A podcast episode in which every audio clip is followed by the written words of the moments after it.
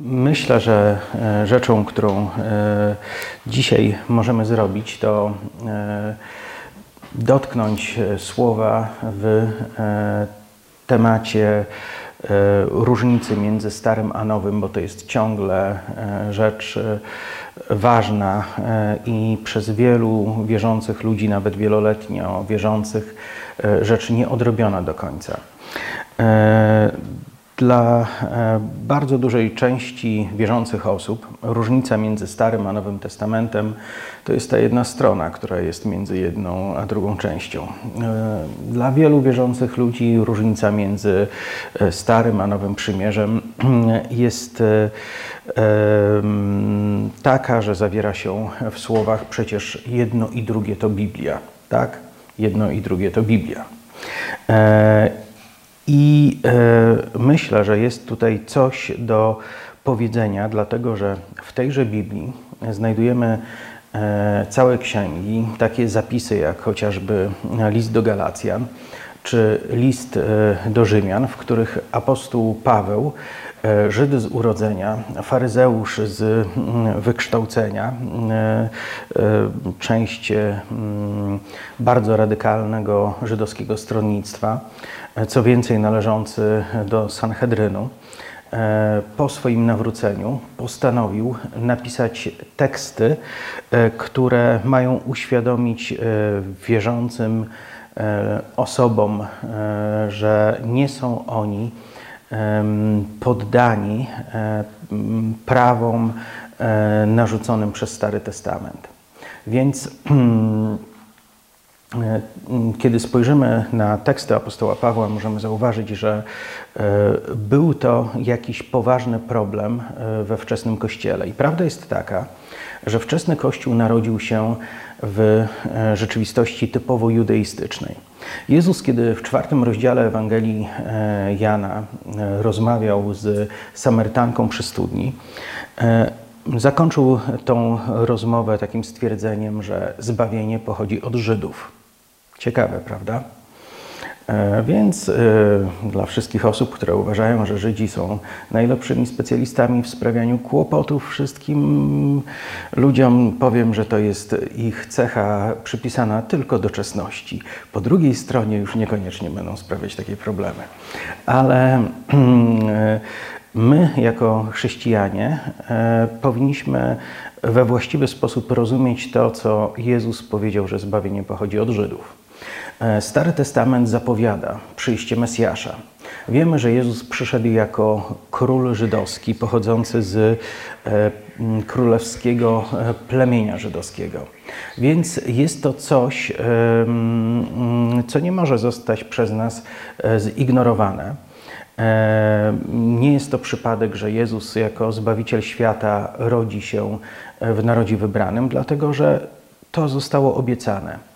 Zanim naród żydowski pojawił się na świecie, kiedy e, Bóg zawierał przymierze z Abrahamem, powiedział mu, że w Twoim potomku błogosławione będą wszystkie narody świata. Więc e, w rodzie e, Dawida miał pojawić się ktoś, przepraszam, w rodzie Abrahama w przyszłości miał pojawić się ktoś, kto przyniesie błogosławieństwo dla całego świata. I tym kimś, jak wierzymy, jest Jezus. E, mm, stare przymierze miało swoją specyfikę i miało swoje zastosowanie, o czym apostoł Paweł mówi w Nowym Testamencie. I mówi o tym w taki sposób, że e, naród wybrany e, musiał się pojawić po to, by mm, z owego narodu wyszedł Mesjasz. I w owym narodzie pojawiło się wiele praktyk religijnych, wiele proroctw, mm, wiele znaków, wiele zapowiedzi świadczących o tym, że e, świat oczekuje na przyszłego Zbawiciela. Owe proroctwa w Starym Przymierzu znajdują się w bardzo wielu formach. One znajdują się w wprost wypowiedzianych proroctwach. Jednym z najsłynniejszych jest, psa, jest mm, przepraszam, 53 e, rozdział Księgi Izajasza, gdzie wręcz e, dosłownie jest opisane ukrzyżowanie, ale w wielu psalmach, jak chociażby w 69 jest też opis ukrzyżowania I możemy też znaleźć bardzo dosłowne teksty związane z służbą Jezusa w wielu księgach proroczych. Starotestamentowe obrzędy również posiadały tą proroczą zapowiedź. Wiele E, tekstów w Starym Testamencie w sposób bardziej wprost lub e, bardziej zakamuflowany e, nakierowywało na Jezusa. Ale Stare Przymierze było również oparte o mm, rzeczywistość, w której człowiek mógł liczyć na przychylność Boga tylko wtedy, kiedy spełni Jego oczekiwania i wypełni Jego przykazania. I tu pojawia się pewien problem. Dlatego, że 600 kilkanaście w zasadzie, 600 y, bodajże 13 mm, przykazań, jakie znajdują się w księgach mojżeszowych, jest to e, tak wielki bagaż, że jest to czymś nie do uniesienia dla e, przeciętnego człowieka. Czy ktoś z nas e, robił prawo jazdy? A czy ktoś rok po tym, jak już zdał egzamin, spróbował zrobić te same testy? No właśnie, ale gwarantuję, że, e, bo ja to zrobiłem e, i na testach, e, na egzamin z prawa jazdy nie popełniłem ani jednego błędu, ale rok później, kiedy rozwiązywałem te same testy, na pewno bym nie zdał. Byłem zdziwiony, pomyślałem, nie, to niemożliwe, to przypadek. Zrobiłem trzy błędy? Nie. Zrobiłem następny, znowu zrobiłem kilka błędów, następny, znowu zrobiłem kilka błędów. Człowiek kojarzy, jak zdać e, egzamin na prawo jazdy tylko w czasie, kiedy robi egzamin, bo później już po prostu jeździ. E, I za bardzo nie przejmuje się e, tym, mm, czy jego wiedza jest aktualizowana. Więc jeśli e, przeciętna osoba nie jest w stanie tego ogarnąć, jeśli chodzi o rzeczy tak proste jak e, przepisy drogowe i mm, tym podobne historie, to myślę, że ze znak, z wskazaniami, e, których jest tak dużo w Starym Testamencie, mm, też występuje ten problem, że trudno jest to chociażby zapamiętać, a co dopiero wypełnić. E, swego czasu e, w Rosji do mera Moskwy spływało bardzo dużo skarg na służby, które wlepiały nieuzasadnione mandaty. E, one często były tak absurdalne, że komuś wlepiono mandat za to, że zatrzymał się na stopie za utrudnianie ruchu. Więc tych mandatów była tak ogromna ilość, tych mandatów, które były zaskarżane i do, od których się odwoływano, że koniec końców zarządzono w Moskwie, żeby wszyscy funkcjonariusze e,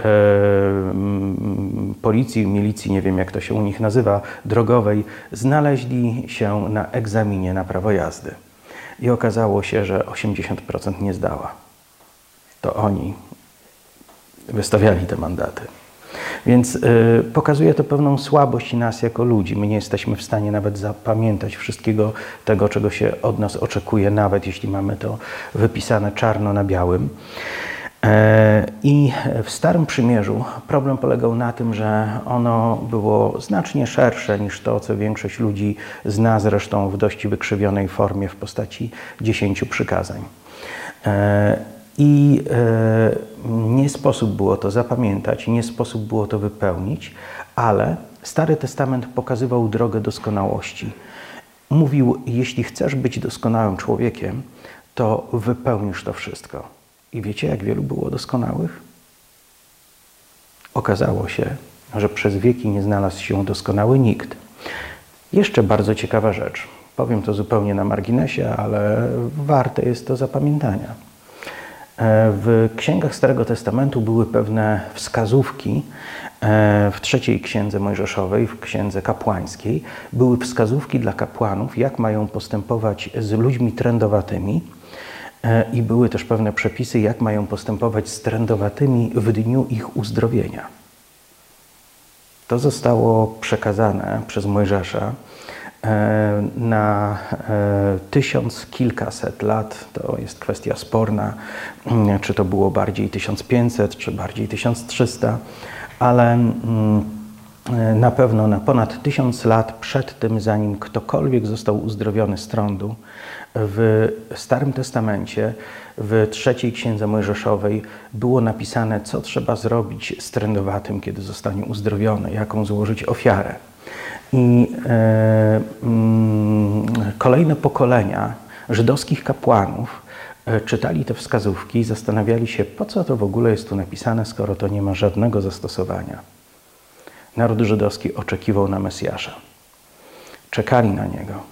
I kiedy Mesjasz przyszedł, a trędowaci zaczęli być uzdrawiani, odsyłał ich do e, kapłanów i mówił: idźcie do kapłanów i złóżcie ofiarę stosowną do tego wydarzenia. Myślę, że w świątyni panowało bardzo duże poruszenie, bo oni wszyscy wiedzieli, że od ponad tysiąca lat ten przepis nie miał żadnego zastosowania, a tu nagle przychodzą prawdziwi trędowaci, którzy zostali uzdrowieni. Ciekawe. To był jeden ze zaplanowanych przez Boga znaków Mesjasza e, i e, Bóg chciał, aby w Jego domu, aby w narodzie wybranym powstał pewien splendor i aby zrobiło się bardzo dziwnie, aby zaczęli zadawać sobie pytania i mieli problem, e, jak się z tym uporać. Biblia też mówi o tym, że wielu kapłanów z tego okresu nawróciło się. Myślę, że między innymi dzięki takim e, wydarzeniom. Ale e, Stary Testament nakładał na człowieka ogromną ilość wymogów, których nikt nie mógł wypełnić. I apostoł Paweł e, sprowadza to do takiego stwierdzenia, że Stary Testament miał uświadomić nam, Stare Przymierze miało uświadomić nam naszą niemożność, naszą bezsilność w osiągnięciu doskonałości i w osiągnięciu zbawienia. Jedyną osobą, która wypełniła e, Stare Przymierze, nie łamiąc go, był Jezus. Jezus nie popełnił żadnego grzechu, Jezus nie złamał żadnego z przykazań. Jezus był tym, który okazał się jedynym doskonałym. Przyszedł, aby wypełnić zakon. I o tym mówi. Mówi, że nie przyszedł po to, by znieść zakon, ale żeby go wypełnić. To też zrobił. A apostoł Paweł, mówiąc o tym, co Jezus zrobił z zakonem, co zrobił z prawem, mówi, że kiedy Jezus umarł, kiedy oddał swoje życie za nas, e, to jako ktoś, kto wypełnił prawo i w kim prawo się wypełniło, e, sprawił, że wszyscy ci, którzy uczestniczą w śmierci i zmartwychwstaniu Jezusa, stają się osobami wolnymi od prawa. I apostoł Paweł też to ilustruje w taki sposób, że gdy kobieta jest zamężna i zadaje się z innym mężczyzną jak z własnym mężem, to w ten sposób łamie prawo i można ją nazwać cudzołożnicą. Ale jeżeli jej mąż umarł, jest wolna od e, tego i e, ma prawo zrobić ze sobą co chce. I mówi tak też my w Chrystusie umieramy dla prawa. W Chrystusie który wypełnił prawo, umieramy dla tej rzeczywistości e, prawa Starego Testamentu. Księga Starego Testamentu dla nas, Żydów e, i chrześcijan, jest tak samo e, ważna pod tym względem, że ona pokazuje prawdę o Bogu. Stary Testament pokazuje pewne zapowiedzi. To jest księga święta i ważna, abyśmy czerpali z niej pouczenie, ale e, nie jest to księga, której prawa odnoszą się do nas w taki sposób, jak gdybyśmy byli pod Starym Przymierzem w sytuacji, w której weszliśmy w Nowe Przymierze. I tu jest jeden z największych problemów, z jakim boryka się chrześcijaństwo od samego początku. Pierwsi wierzący ludzie, pierwsi chrześcijanie to byli Żydzi. Co więcej, to byli Żydzi, którzy uwierzyli, że Jezus jest Mesjaszem, że Jezus złożył ofiarę e, ze swego ciała, e, przynosząc nam usprawiedliwienie z wszelkich grzechów. Jednak żydowscy wierzący nie przestali uczestniczyć w religijnym życiu żydowskim. Oni przez cały czas przychodzili na modlitwę do świątyni Oni uczestniczyli we wszelkich świętach, wszelkich obrzędach, starali się być ludźmi, którzy mm, e, przez cały czas wypełniają e, starotestamentowe oczekiwania względem nich. E, jest wiele dowodów na to. Jest też wiele dowodów w Nowym Testamencie, że tak właśnie rzeczy wyglądały. Dlatego, że kiedy na przykład Bóg przemawia w dziesiątym rozdziale dziejów apostolskich do Piotra, chrześcijanina, Żyda. E, tam też e, Bóg mówi, pokazując mu zwierzęta czyste i nieczyste, według zakonu mojżeszowego, zabijaj i jedz. Na co e, Piotr odpowiada wszechmogącemu Bogu, tak żeby Bóg wiedział, jaka jest prawda. Mówi mu, Panie, nigdy w moich ustach nie znalazło się nic, co jest nieczyste. Stary Testament określał, które zwierzęta są czyste, które nieczyste, które można jeść, a których nie można jeść. Więc yy, poprzez ową wypowiedź Piotr dał wyraz tego, że on przez cały czas przestrzega yy, zakonu mojżeszowego, że przez cały czas yy, praktykuje wszystkie wskazania religii żydowskiej, jakie były.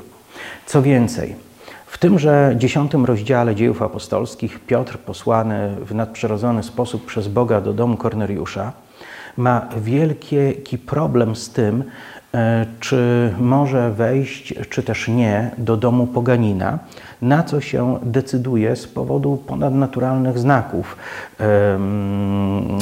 które e, towarzyszyły temu.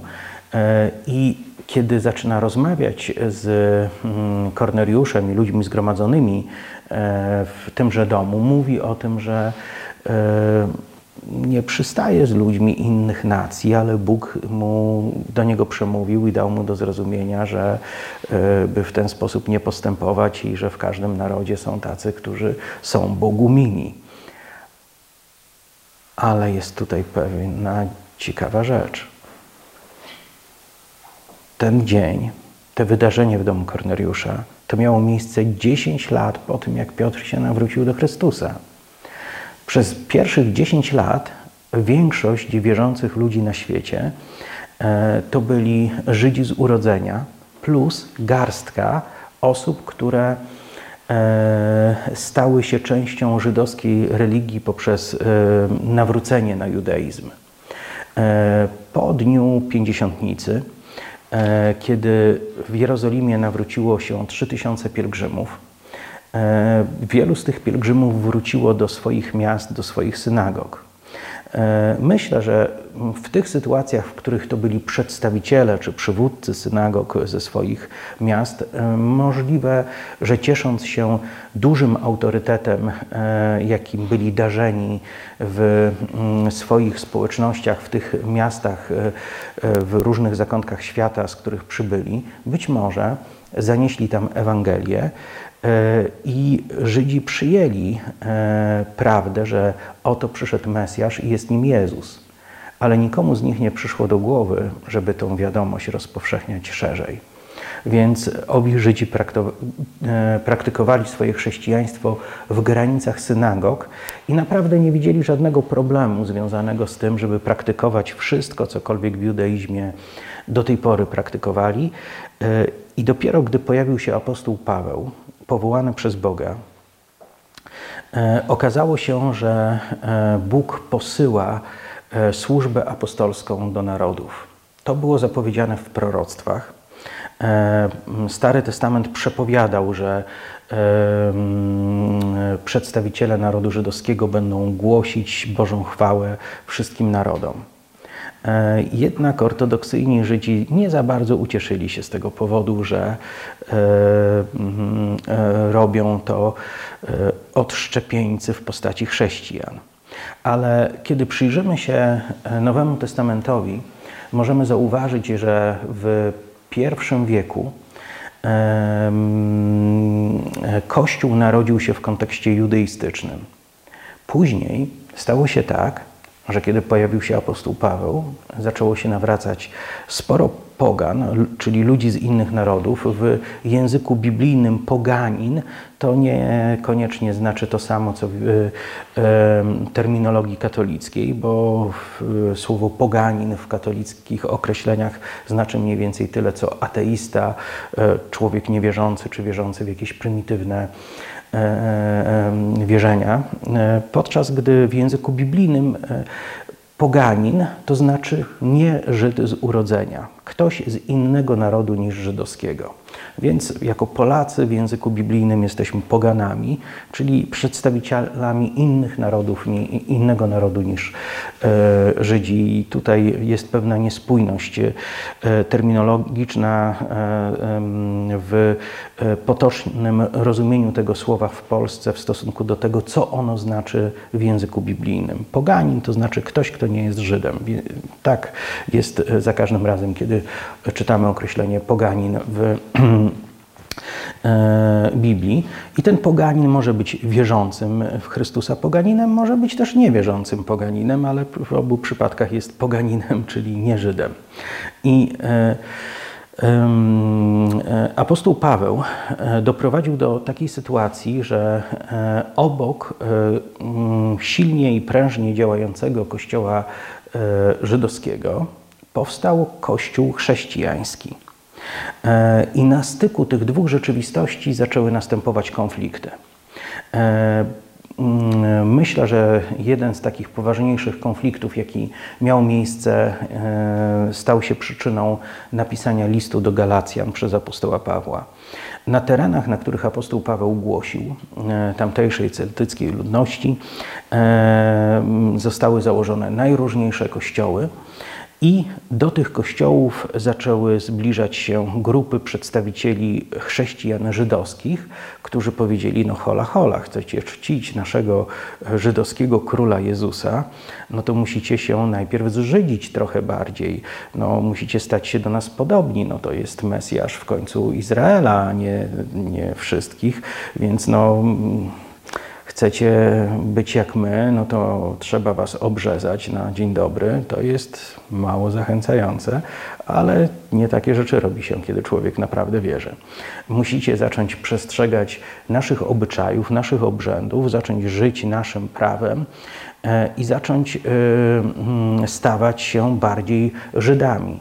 Apostoł Paweł, Żyd z Żydów, ale człowiek, który miał głębokie zrozumienie tego, co Chrystus zrobił na krzyżu, powiedział nie. Nie na tym to polega.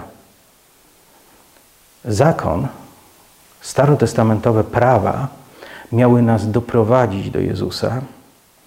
E, I kiedy już doprowadziły nas do Jezusa, to spełniło swoją rolę e, i nie musimy już do tego powracać a na pewno już nie musimy wpychać w to ludzi, którzy z urodzenia Żydami nie są i którym e, mm, te prawa mm, e, nie są przypisane e, od początku ich życia. Więc apostoł Paweł bardzo jasno się temu przeciwstawił. Jak apostoł Paweł radził więc sobie w rzeczywistości, mm, gdzie Kościół posiadał tak bardzo spolaryzowane dwa skrzydła? On powiedział, że dla Żydów jestem Żydem, dla Pogan jestem Poganinem e, i staram się pozyskać jednych i drugich. Kiedy, jest, kiedy apostoł Paweł trafiał do różnych miast, starał się e, pierwsze swoje e, poselstwa wygłosić w lokalnych synagogach. Starał się najpierw pozyskać Żydów, czasami mu się to udawało, ale po jakimś czasie zaczynał głosić poganom w tym regionie. I w ten sposób Kościół pogański coraz bardziej się poszerzał. E, pojawił się problem, który musiał zostać rozwiązany na synodzie w 15 rozdziale mm, e, Księgi Dziejów Apostolskich mamy zapis e, z tego synodu kościelnego, gdzie trzeba było rozstrzygnąć ową sprawę, dlatego że konflikt e, pogłębiający się między kościołem pogańskim a kościołem żydowskim stał się już tak duży, że jedni drugich mieli za heretyków. Więc y, trzeba było zebrać starszych, trzeba było zebrać apostołów i trzeba było rozstrzygnąć, jakie mamy rzeczywiście stanowisko wobec tej sprawy. I się stało. E, jak e, Mm, czytamy w liście, który został opublikowany po owym synodzie, że postanowiliśmy nie nakładać na Was żadnego ciężaru polegającego na tym, że macie stać się e, judeistami czy, czy przestrzegać zakonu mojżeszowego. Jednak historia podpowiada, że mimo, że wystosował żydowski kościół takie pismo do pogańskiego kościoła, to jednak sami nie zamierzali tego porzucić i długo, długo e, trwali przy tego typu e, judeistycznych praktykach. Kościół pogański rósł, stosunkowo mniejszy stawał się kościół żydowski, koniec końców został wchłonięty z dwóch powodów. Jeden powód był taki, że Żydzi, którzy nie przyjęli Jezusa, coraz bardziej odrzucali swoich żydowskich e, braci chrześcijan. E, I e, z drugiej strony ogrom pogańskiego kościoła wchłaniał tą że żydowską część i, i tak doszło do pewnego połączenia. Apostoł Paweł w liście do Rzymian, e, przepraszam, w liście do Efezjan napisał, że Bóg postanowił z dwojga jedno uczynić. I mówiąc o tym dwojgu, ma na myśli z jednej strony wierzących Żydów, z drugiej strony wierzących pogan.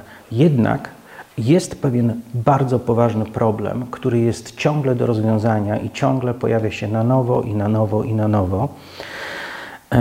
I o nim chcę przez kilka chwil powiedzieć, bo mm, ów problem polega na tym, że e, przy braku zrozumienia prawd dotyczących Starego i Nowego Przymierza, e, ludziom często trudno jest zrobić tą kreskę, tą, postawić tą granicę i powiedzieć: Oto tutaj e, w Chrystusie umarłem dla prawa, a ożyłem do tego, by żyć w mocy Ducha Świętego. I efekt tego jest taki, że jeśli ktoś przyjmuje zbawienie, które pochodzi z łaski, a tak wierzymy jako chrześcijanie, że Jezus oddał swoje życie za nas, aby być ofiarą zastępczą. On za nas odbył karę, która nam przysługiwała, abyśmy dzięki temu byli zwolnieni od kary, yy, która mogłaby na nas legalnie spaść. E, Jezus stał się naszym wybawcą, naszym wykupicielem, naszym zastępcą na krzyżu. On wziął e, nasze winy na siebie i w ten sposób darzy nas zbawieniem. E, w Jego ofierze umiera e, wszelkie roszczenie w stosunku do nas, które mogłoby mieć e, do nas Boże prawo oparte na literze Starego Testamentu. Co to znaczy?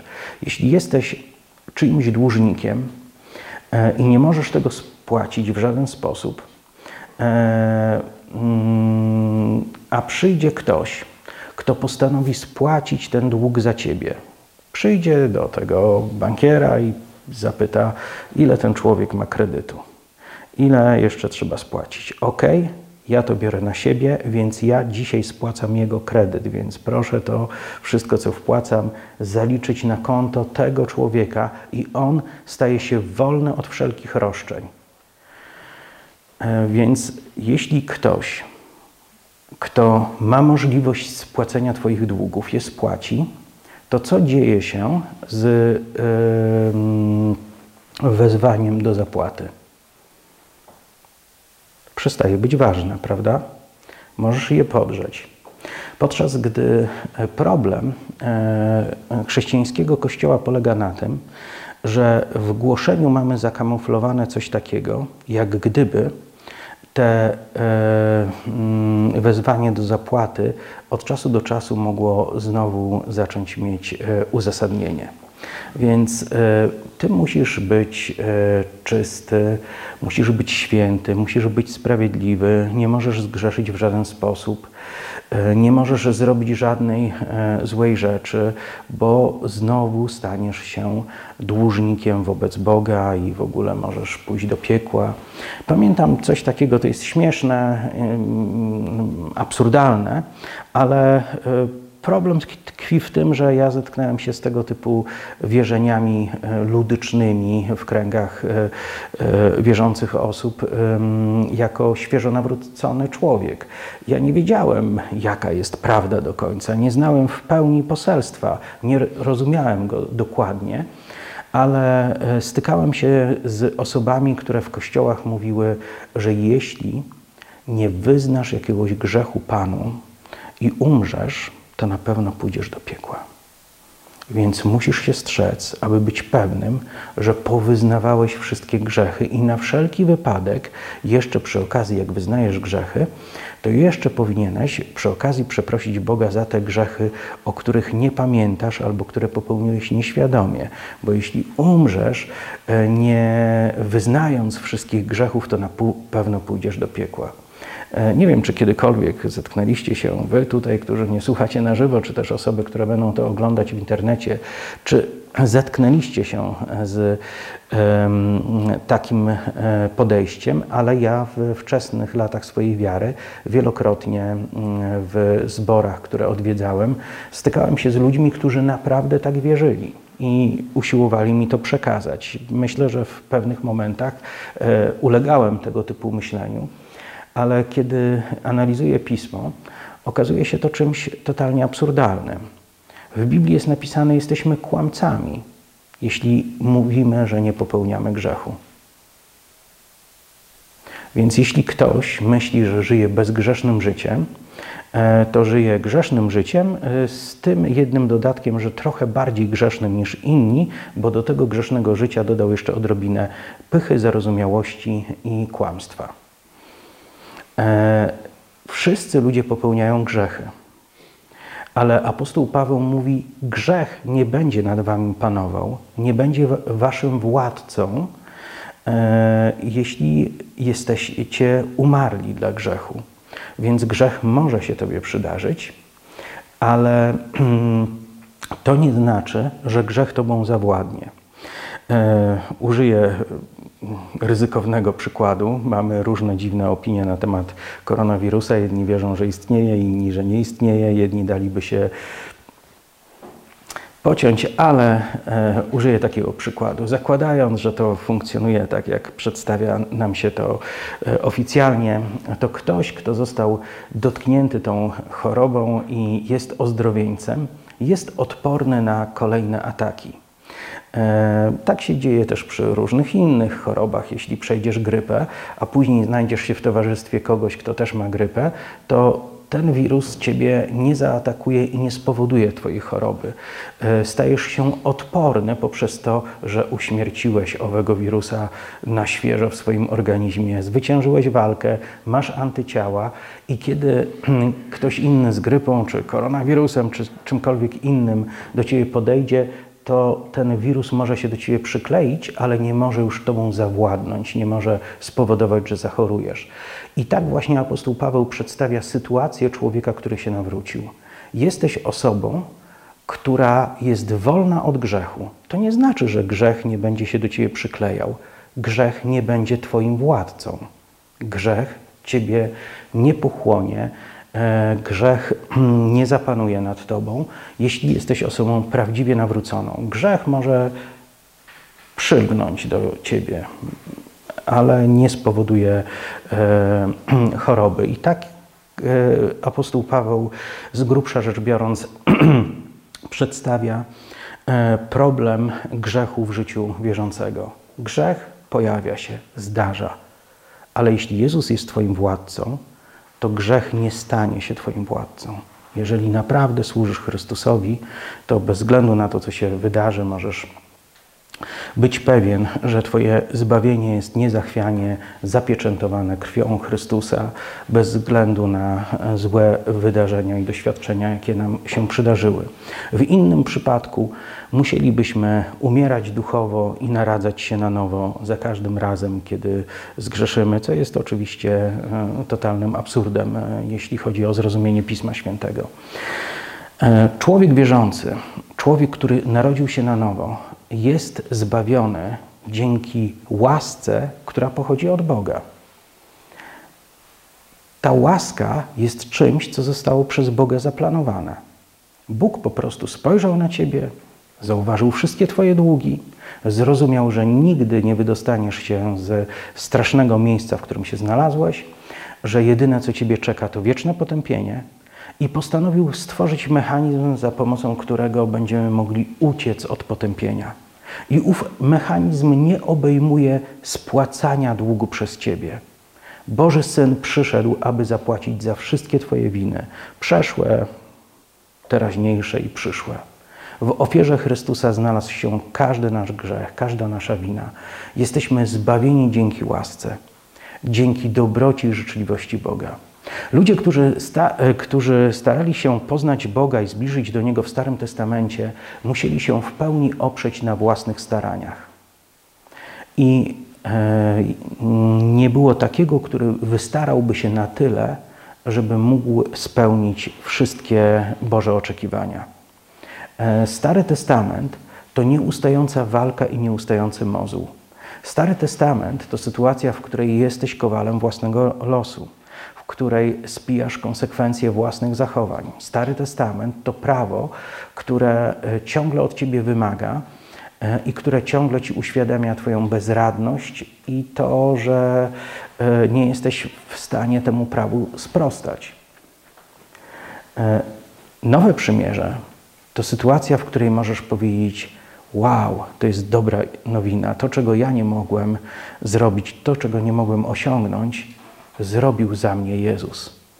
Podarował mi z łaski za darmo to, czego ja największymi wysiłkami nie mogłem zdobyć. To jest wspaniałe i to jest cudowne. I zwykle wierzący ludzie, e, zwykle chrześcijanie zgadzają się z tą prawdą e, w odniesieniu do naszego wiecznego zbawienia.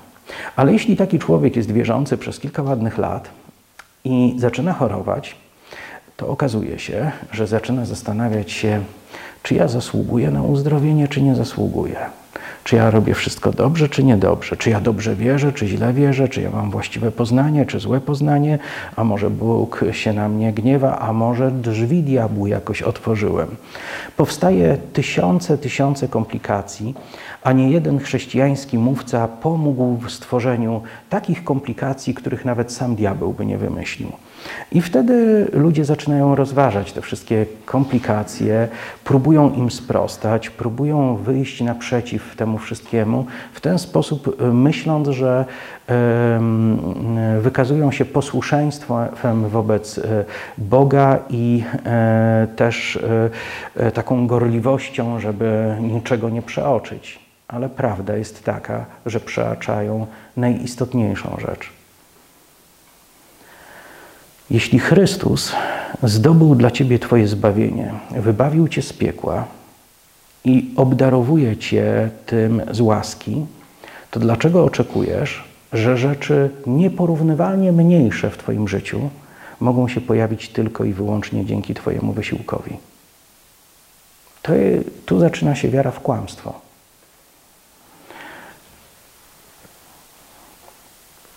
Jeżeli e, zaczynamy wchodzić w e, sytuację, w której jako wierzący ludzie tworzymy sobie reguły, zasady, e, najróżniejsze kombinacje i musisz wypełnić, nie wiem, 10 kroków do tego, 15 kroków do tamtego, a do tego 7, to już zaczęliśmy tworzyć sobie chrześcijański zakon, który jest wymierzony przeciwko doświadczaniu Bożej łaski przez wiarę.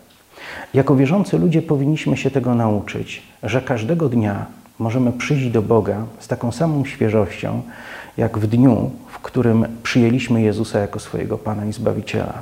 Możemy przyjść z zachwytem do Boga i powiedzieć: Na szczęście, to Ty wziąłeś wszystkie moje problemy na siebie. Nie tylko dotyczące mojego wiecznego przeznaczenia, ale również wziąłeś na siebie wszystkie moje problemy stu i teraz Biblia mówi: przystąpmy do Niego z ufną odwagą, aby znaleźć pomoc w stosownej porze. Hmm. Z ufną odwagą to na tym tronie musi siedzieć chyba ktoś, kto jest życzliwie do nas nastawiony. Ale my, jako chrześcijanie, potrafimy sobie skomplikować to i dojść do wniosku, że no, jeśli ja nie jestem z siebie zadowolony do końca, bo nie jestem w stanie sprostać własnym zasadom, to tym bardziej mm, Bóg, który jest nieporównywalnie bardziej święty, doskonały, cudowny, musi mieć większe oczekiwania w stosunku do mnie.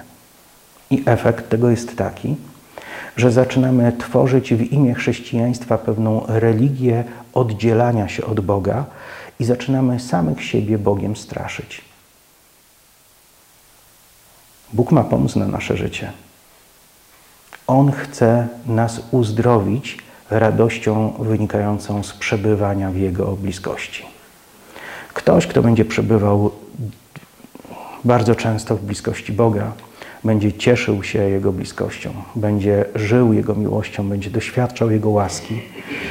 Taka osoba nie będzie potrzebowała walczyć z grzechem w swoim życiu poprzez samokatowanie, biczowanie się i chodzenie na kolanach do, czy do Częstochowy, czy do Azusa Street. Ktoś, kto mm, naprawdę zaczyna kochać Boga i zaczyna przebywać w Jego obecności, E, doświadcza przemiany wewnętrznej, gdzie nie chcemy grzeszyć i nie chcemy odwracać się od Boga z powodu tego, że mielibyśmy ogromne poczucie straty wynikające z tego, że e, opuszczamy tak wspaniałą i tak cudowną relację z tak życzliwym, kochającym, troskliwym Bogiem. Więc co diabeł robi? Co diabeł zrobił na samym początku, kiedy chciał powstrzymać Jezusa? Usiłował wcisnąć mu niewłaściwą interpretację pism Starego Testamentu. Diabeł przyszedł, e, pofatygował się, żeby się zmaterializować, więc wyglądał co najmniej tak dobrze jak Leonardo DiCaprio we wczesnych swoich filmach. I stanął przed Jezusem E, i zaczął cytować e, księgi Starego Testamentu, zaczął używać wersetów ze Starego Testamentu, niewłaściwie je interpretując, żeby nakłonić Jezusa, by poszedł za nim w tym samym sposobie myślenia. Jezus tego nie zrobił. Jezus na każdy werset odpowiedział innym wersetem i nie zaczął myśleć jak jego przeciwnik. Ale to, to, w jaki sposób e, szatan atakuje wierzących ludzi, to bardzo często bierze teksty Starego Testamentu i kiedy my nie rozumiemy e, we właściwy sposób, co się wydarzyło, kiedy znaleźliśmy się w Nowym Przymierzu, to nagle w tym Starym Testamencie na co drugiej stronie znajdujesz słowa sądu. E, otwierasz Biblię na chybił trafił. Później Mój Boże, Pan do mnie przemówił. I e, e, wzbudzasz w sobie strach. E, kiedy analizujesz księgi Starego Testamentu i widzisz różne Boże sądy na, za różne nieposłuszeństwo, e, zaczynasz się z tym utożsamiać. Ale to wszystko jest rzeczywistość Starego Przymierza. Ty nie jesteś człowiekiem Starego Przymierza, który dostaje to, co mu się należy. Jesteś człowiekiem Nowego Przymierza, który dostaje dokładnie to, co ci się nie należy. I to jest pełne Bożej łaski, to jest pełne Bożej miłości, to jest pełne Bożej dobroci. I jeśli tylko zaczynamy rozumieć prawa Nowego Przymierza, to już nigdy w życiu nie będziemy się domagali sprawiedliwości. Ani dla siebie, ani dla innych. Będziemy się domagali łaski dla wszystkich, widząc, że to Boża łaska prowadzi nas do opamiętania, że to Boża łaska przynosi do naszego życia uzdrowienie, że człowiek nigdy się nie poprawi w wyniku własnych wysiłków i w wyniku przestrzegania jakichkolwiek zasad ale to doświadczenie Bożej obecności, doświadczenie Bożej życzliwości, doświadczenie Bożej łaski uzdrawia Ciebie. To przynosi Tobie pomoc. Bóg jest wojownikiem, który chce wystąpić w Twojej sprawie, odnieść potężne zwycięstwo i e, ma to być kompletnie niezasłużone przez Ciebie. To jest to, czego chce Bóg. Bóg chce działać w Twoim życiu. Bóg chce działać przez Ciebie. Bóg chce, abyśmy mieli tą głęboką świadomość, że na nic nie zasługuje i aleluja, chwała wszechmogącemu Bogu, na nic nie muszę zasługiwać, bo już wszystko mi zostało zagwarantowane z łaski. Więc ja mogę za zacząć wchodzić w to życie pełne łaski, mogę poprzez to doświadczyć y, głębokiego wewnętrznego uzdrowienia i przekształcenia. Mogę dzięki temu nieść y, Boże światło do wszystkich ludzi, z którymi się stykam. I nie będzie to kosztowało mnie jakiegoś wielkiego wysiłku, bo to Boża łaska działać będzie przeze mnie, a nie ja sam z siebie. To jest naprawdę fajna perspektywa. Ale diabeł przychodzi i ja obawiam się, że ponad 90% chrześcijan ma w, swoim, w swojej głowie taką hybrydę, e, z powodu której e, ich działania zostały ograniczone, bo z jednej strony e, przez cały czas próbują siebie oceniać, czy ja zasługuję, czy jestem godny, czy jestem właściwą osobą, czy Bóg chce również użyć mnie. Zadajemy sobie pytania, które urodziły się z wątpliwości albo ze złego poznania.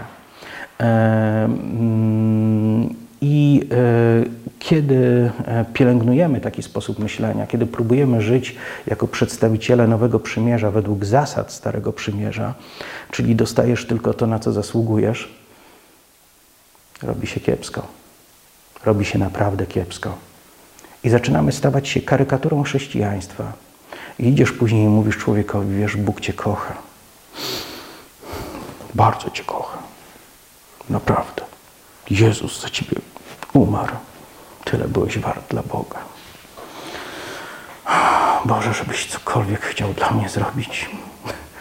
Patrz, jak się nawracają i są walniani ci narkomani, alkoholicy, prostytutki, mają odbudowane życie w jednej chwili, a ja chociaż życzliwe spojrzenie z nieba chciałbym. Tak jest. Czy dlatego, że Bóg postawił człowieka w takiej sytuacji? Nie.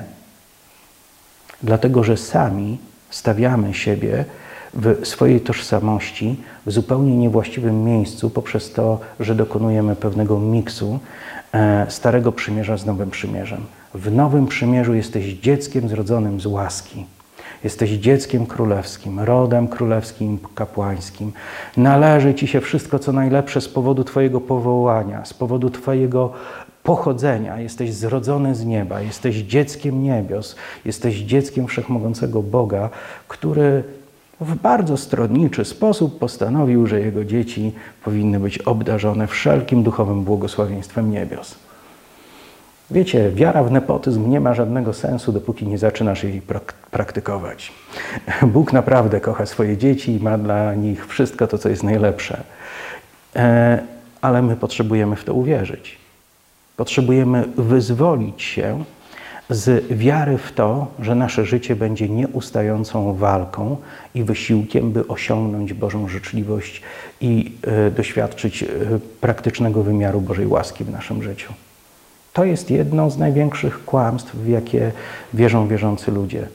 Jestem wyzwolony. Ja już nic nie muszę. Został zawarty trwały i nienaruszalny pokój między mną a Bogiem. Bóg, kiedy mnie widzi, nie drga mu lewa brew i nie przypomina sobie wszystkich tych rzeczy, które niektórzy ludzie sobie przypominają, kiedy mnie widzą.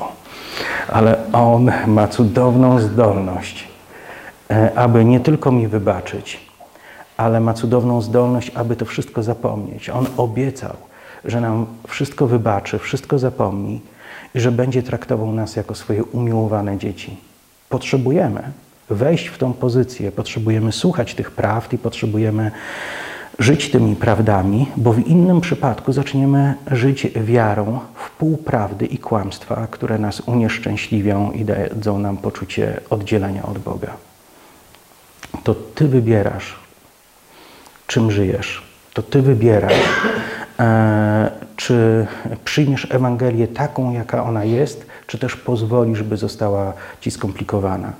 Myślę, że diabeł miał niewyobrażalną radość, kiedy z mm, nurtów gnostyckich do chrześcijaństwa we wczesnych wiekach zaczęły e, przenikać idee ascetyczne.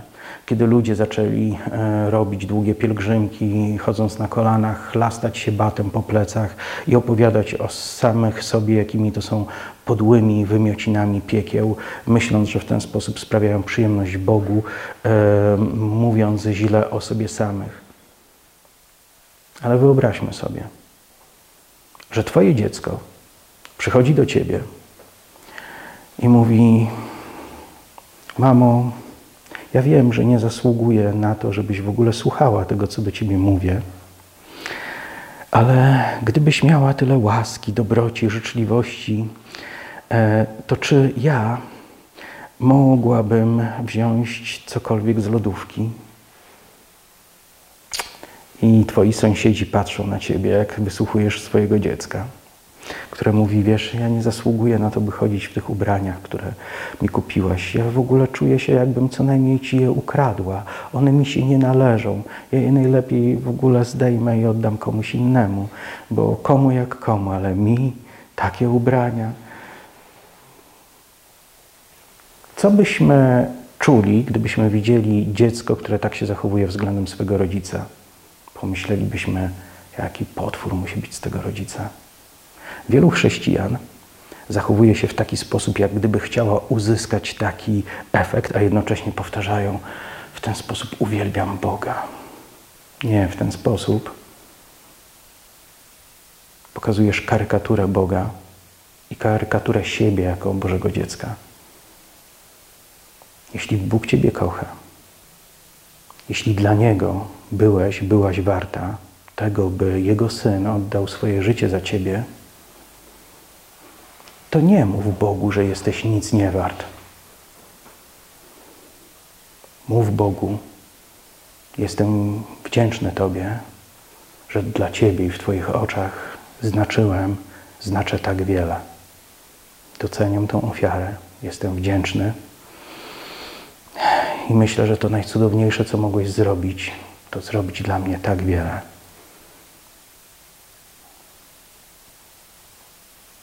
Jeśli zaczynamy dostosowywać swoje myślenie do prawdy Ewangelii, uciekają z naszego życia kompleksy.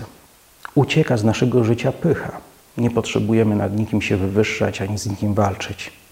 Jeżeli zaczynamy dostosowywać swoje myślenie do prawdy Ewangelii, w naszym wnętrzu pojawia się pokój. W naszym wnętrzu pojawia się radość. W naszym wnętrzu pojawia się poczucie bezpieczeństwa.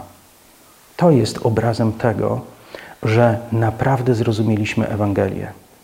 E, ktoś, kto myśli, że w wyniku tego, że zaczął interesować się sprawami duchowymi, e, poczuł e, znacznie więcej strachu w swoim życiu, poczuł, że mm, piekło go przypala, że nie jest w stanie sprostać wszystkim wymogom, jakie stawia przed nim Pismo Święte i tak dalej. Ktoś taki najprawdopodobniej ma problem z tym, że nigdy nie zrozumiał tego, co czyta. Ewangelia nazywa się Ewangelią, dlatego, że kiedy ktoś zaczyna ją rozumieć, to, to, to te poselstwo staje się e, powodem do niewyobrażalnej radości. Jesteś wolny. Bóg spojrzał na wszystkie Twoje walki, na wszystkie Twoje braki i uznał, że nie wygrasz. I postanowił posłać kogoś, kto tą walkę wygra za Ciebie. To jest niesamowite. Jesteśmy zwycięzcami Jego zwycięstwem. Jesteśmy sprawiedliwi Jego sprawiedliwością. Jesteśmy obdarzeni Bożą życzliwością jaka należała się tylko i wyłącznie Jezusowi jako Bożemu Synowi. Bóg patrzy na ciebie z tą życzliwością, na którą tylko Jezus zasługuje. Czy to nie jest fantastyczne? To są prawdy Nowego Przymierza. I wierzący człowiek, który nie rozstrzygnie tego i nie rozegra w swoim wnętrzu zrozumienia tego, gdzie się kończy stare przymierze, i gdzie się zaczyna nowe przymierze, czym się ono w ogóle charakteryzuje. Wierzący człowiek, powołany do zwycięstwa, może prowadzić e, życie e, człowieka, który mm, nieustannie będzie szedł z klęski w klęskę, zamiast z chwały w chwałę. z wiary w wiarę, z mocy w moc. To jest nasz wybór. E, diabeł chce oszukać każdego wierzącego, ale siła mu przeciwna, nieporównywalnie silniejsza, jest gotowa zrobić wszystko, abyśmy poznali prawdę, jeżeli tylko chcemy tą prawdę poznać naprawdę. Jesteś Bożą córką, jesteś Bożym synem. Chrystus nie wywalczył tobie byle czego. Chrystus nie umarł za ciebie na krzyżu, by rzucić ci ochłapy.